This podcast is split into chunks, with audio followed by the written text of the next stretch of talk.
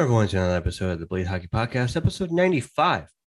Um definitely had some a turbulent time uh this past week.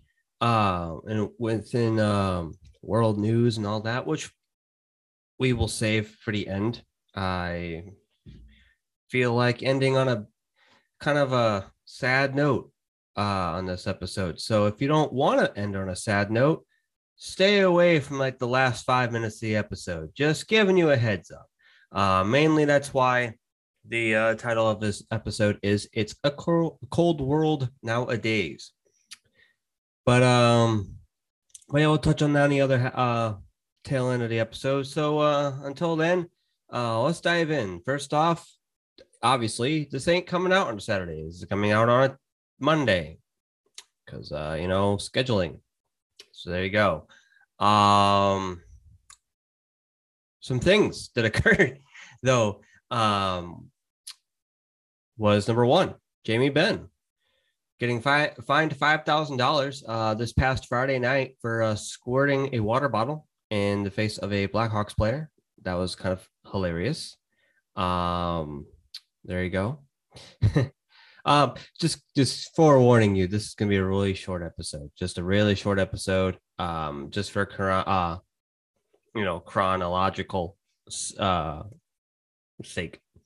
Uh, but yeah, trades. I had some trades though. Um, so the Toronto Maple Leafs acquired goaltender Carter Hart. Uh, not Carter Hart. Carter Hart. Uh, Carter Hart. Uh, Carter Hutton. Different Carter. They wish they had Carter uh, Carter Hart probably, but um, they acquire goaltender Carter Hart, St. Louis Blues legend right there from uh, the Arizona Coyotes uh, in exchange for future considerations. Don't know what those future considerations are, but future considerations nonetheless. Uh, and then Hutton cleared waivers and uh, was sent straight to the Marlies uh, in the AHL. The Coyotes acquired in a second trade a separate trade. Uh, the Coyotes acquired forward Nick Ritchie and a conditional pick uh, of a either a 2025 second round or a 2023 third round pick from the Toronto Maple Leafs in exchange for forward Ryan Dzingel and defenseman Ilya Lyubushkin. Ilya Lyubushkin, I was a big fan of him, and hopefully he can make some uh make some noise for the Leafs um, liked him as a Coyote, and uh, I guess it's exciting that he's at least on a team that I at least have a jersey of. So there you go. Um, and Coyotes still making draft um, some trades here. The Coyotes acquire a 2024 seventh round pick uh, in exchange uh, to the Boston Bruins for defenseman Michael Callahan. So uh, a team definitely still looking to vigorously uh not even retool straight up just rebuild.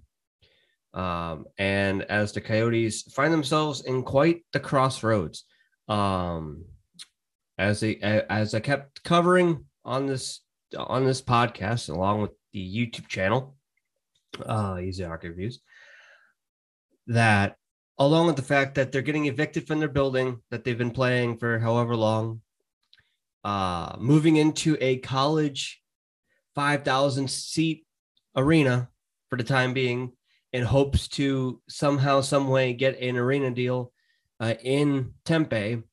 Still no solidification with that, um, along with, um, which I guess now uh, there's reports that the friggin' owner is uh, not really being um, transparent with uh, any of the players or any sort of uh, sense of the word, uh, kind of keeping players in the dark with things, um, along with the fact that the franchise has been known for not paying stuff on time and all that, and including having uh, back when John Chayka was the general manager, uh, having to forfeit picks because they did uh, their own sort of combine before the combine, which was illegal.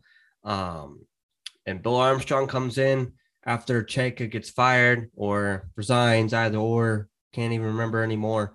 Um, and with his expertise and his wealth of knowledge that he got with his time with the St. Louis Blues, trying to turn his team around. Now, I'd say that the moves that he's been making, um, short term, don't look like uh, you know you might not think that, but I I have good faith in Bill Armstrong that he's going to do a really fantastic job with what the ownership group that the Coyotes currently have can give him. I will say that. Now, I will say that, yeah, I will say this. If there's any faults within the next three to five years of the Coyotes franchise, I want to go on, a, on record and say it was most likely 95% not the fault of Bill, uh, uh, not Bill so many Bills. Bill Armstrong. It'll be because of uh, Xavier Gutierrez, the friggin' owner of the, uh, no, no, not Xavier Gutierrez. I think that's the uh, CEO or one of the front office guys, uh, or at least part of the ownership group. But uh, Alex Meruelo, uh, the owner of the Coyotes, he's going to be the problem. So we'll see how that shakes out for him. But yeah, they're, they're making some moves. So there you go. Uh, news, Toronto played uh, placed newly acquired forward uh, Ryan Dzingel on waivers. So um, there you go. And right after he gets put on waivers, um, the San Jose Sharks say, "All right, we'll take Ryan Dzingel off off your hands," and now he's a San Jose Shark now. So there you go. Um, but going back to the Toronto Maple Leafs, um,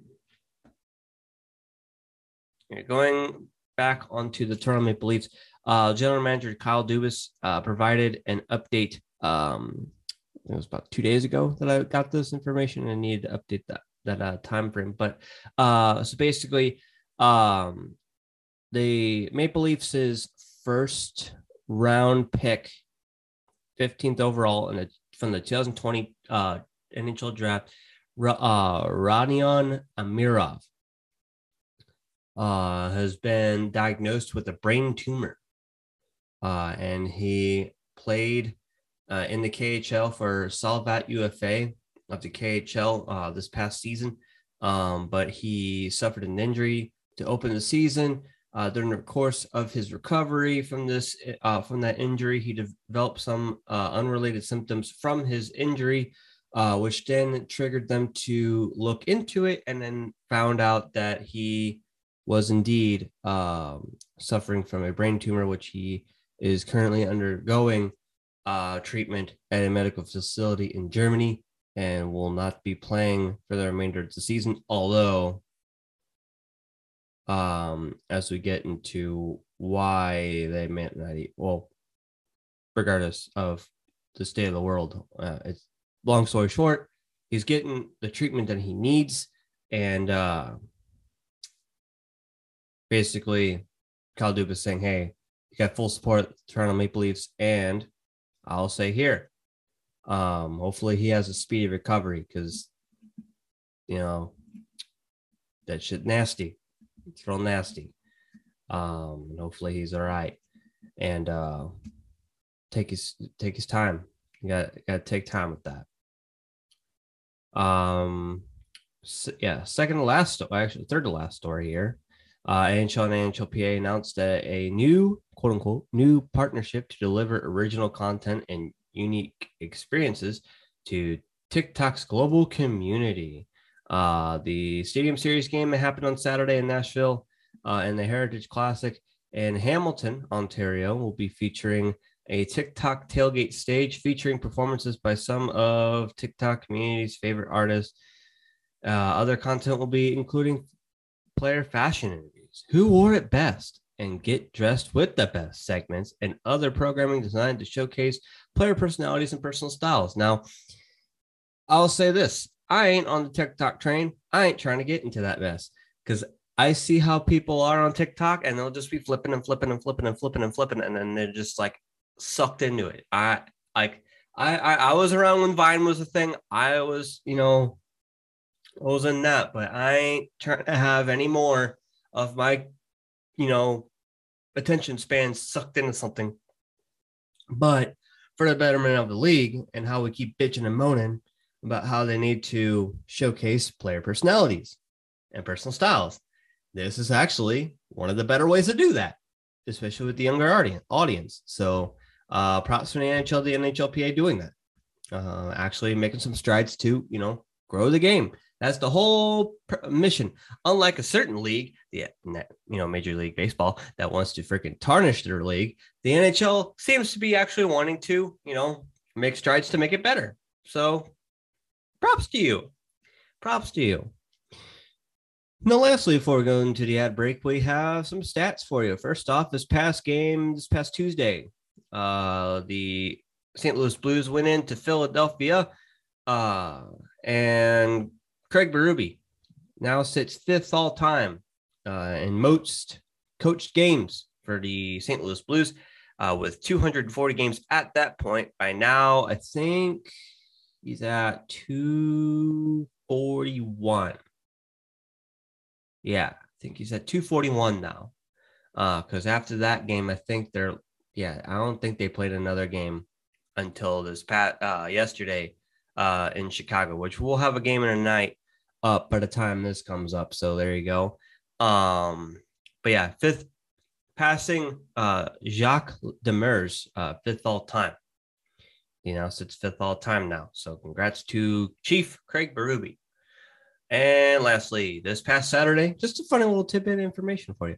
Um, it's not every day that you have a real high scoring game in the National Hockey League.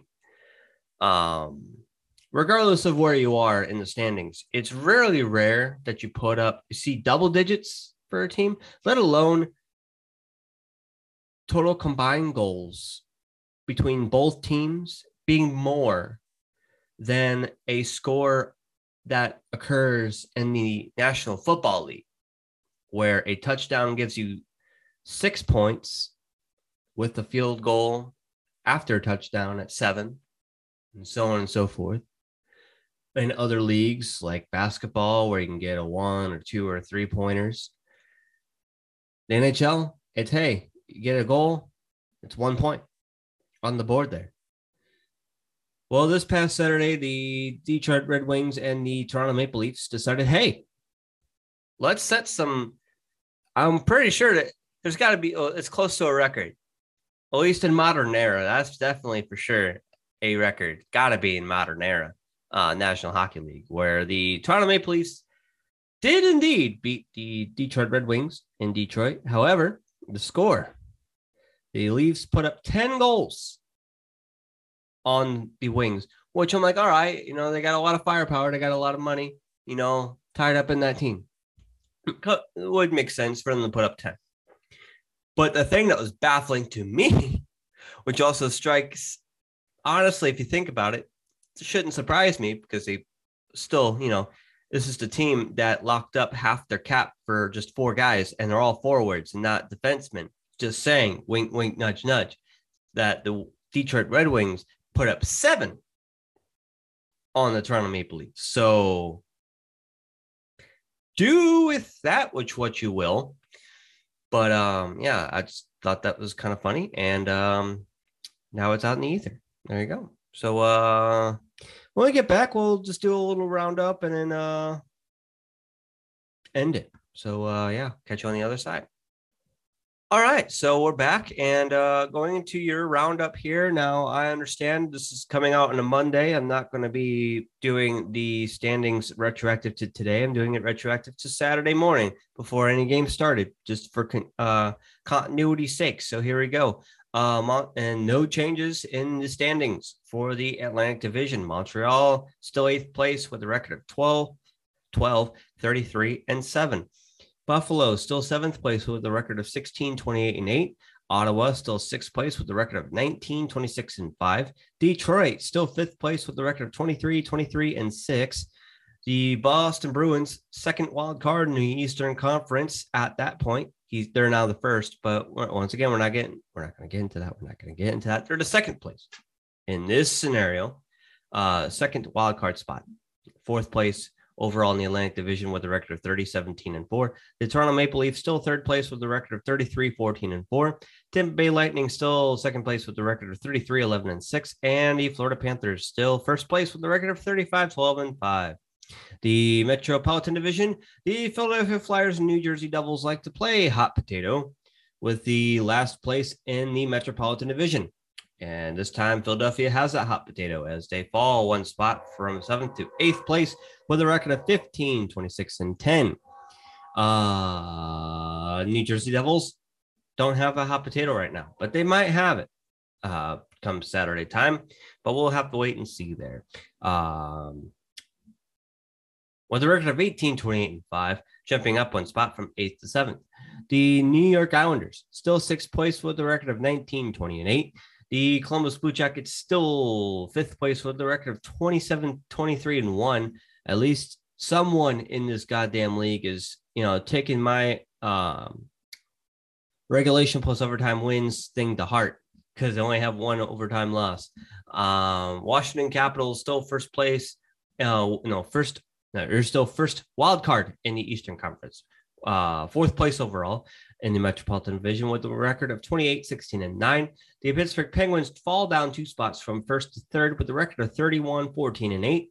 The New York Rangers, second place in the Metropolitan Division, jumping up one spot from third to second with a record of 33, 13, and 5. And the Carolina Hurricanes reclaim their first place spot in the Metropolitan Division, jumping up one spot from second to first with a record of 35, 11, and 4. Moving on to the Western Conference side of things, they call uh, Arizona Coyotes. Arizona Coyotes still eighth place with a record of 13, 34, and 4. The Chicago Blackhawks still seventh place and still suck ass with a record of 18, 26, and 8. The Winnipeg Jets still sixth place with a record of 22, 20, and 9. The Dallas Stars, ours, ours, ours, with a record of 28, 20, and 3, still fifth place, and are knocking on a door to a playoff spot. Uh, knocking on the door, they are. The Nashville Predators hold the first wild card in the Western Conference with a record of 30, 18, and 4 fourth place in the Central Division, third place in the Central Division. The Minnesota Wild with a record of 31, 15, and 3, chopping down one spot from second to third. Your 2019 Stanley Cup champion, St. Louis Blues, are second place in the Central Division with a record of 30, 14, and 6, jumping up one spot from third to second, and still first place, and still first place in the entire league, mind you.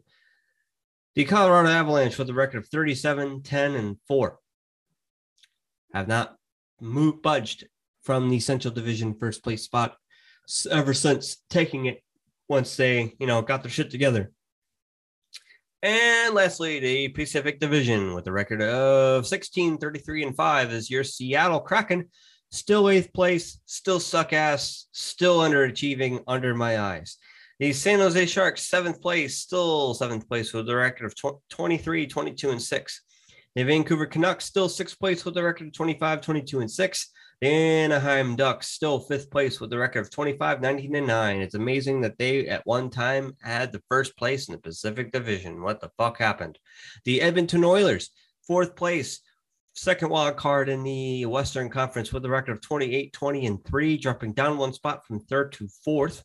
The LA Kings jumping up one spot from fourth to third, who have a record of 27, 17, and 7 your Vegas Golden Knights, second place for yet another week with a record of 29, 18, and 4. And first place in the Pacific Division for another week is your Calgary Flames, Saskatchewan, not Saskatchewan, Alberta, Alberta, Alberta, with a record of 30, 14, and 6.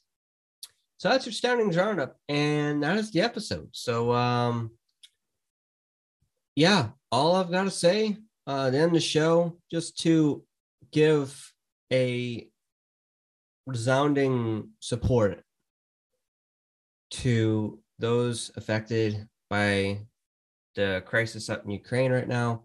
Uh, thoughts go out, or if you believe in in prayers, um, prayers go out as well to uh, all those affecting Ukraine, and hopefully there can be some uh, resolution sooner rather than later. Um, and hopefully nothing escalates too out of hand. uh, with this, but that's all we can. All I'm going to really say about it. Other than that, you know, support them. And if there's any, and if you're able to help in any way, by all means, um, help out. I'm sure there's plenty of links out there. Uh, give it a little quick Google. I'm sure that um, looking to help out. There's gonna be some uh, ways to help out, but um, yeah, thoughts go out to those being affected in Ukraine. watching it very closely. Um, hopefully, all goes well. But um, but yeah, kind, kind of shitty to to end it on a, a in a kind of a sour note, but you know, got to be said.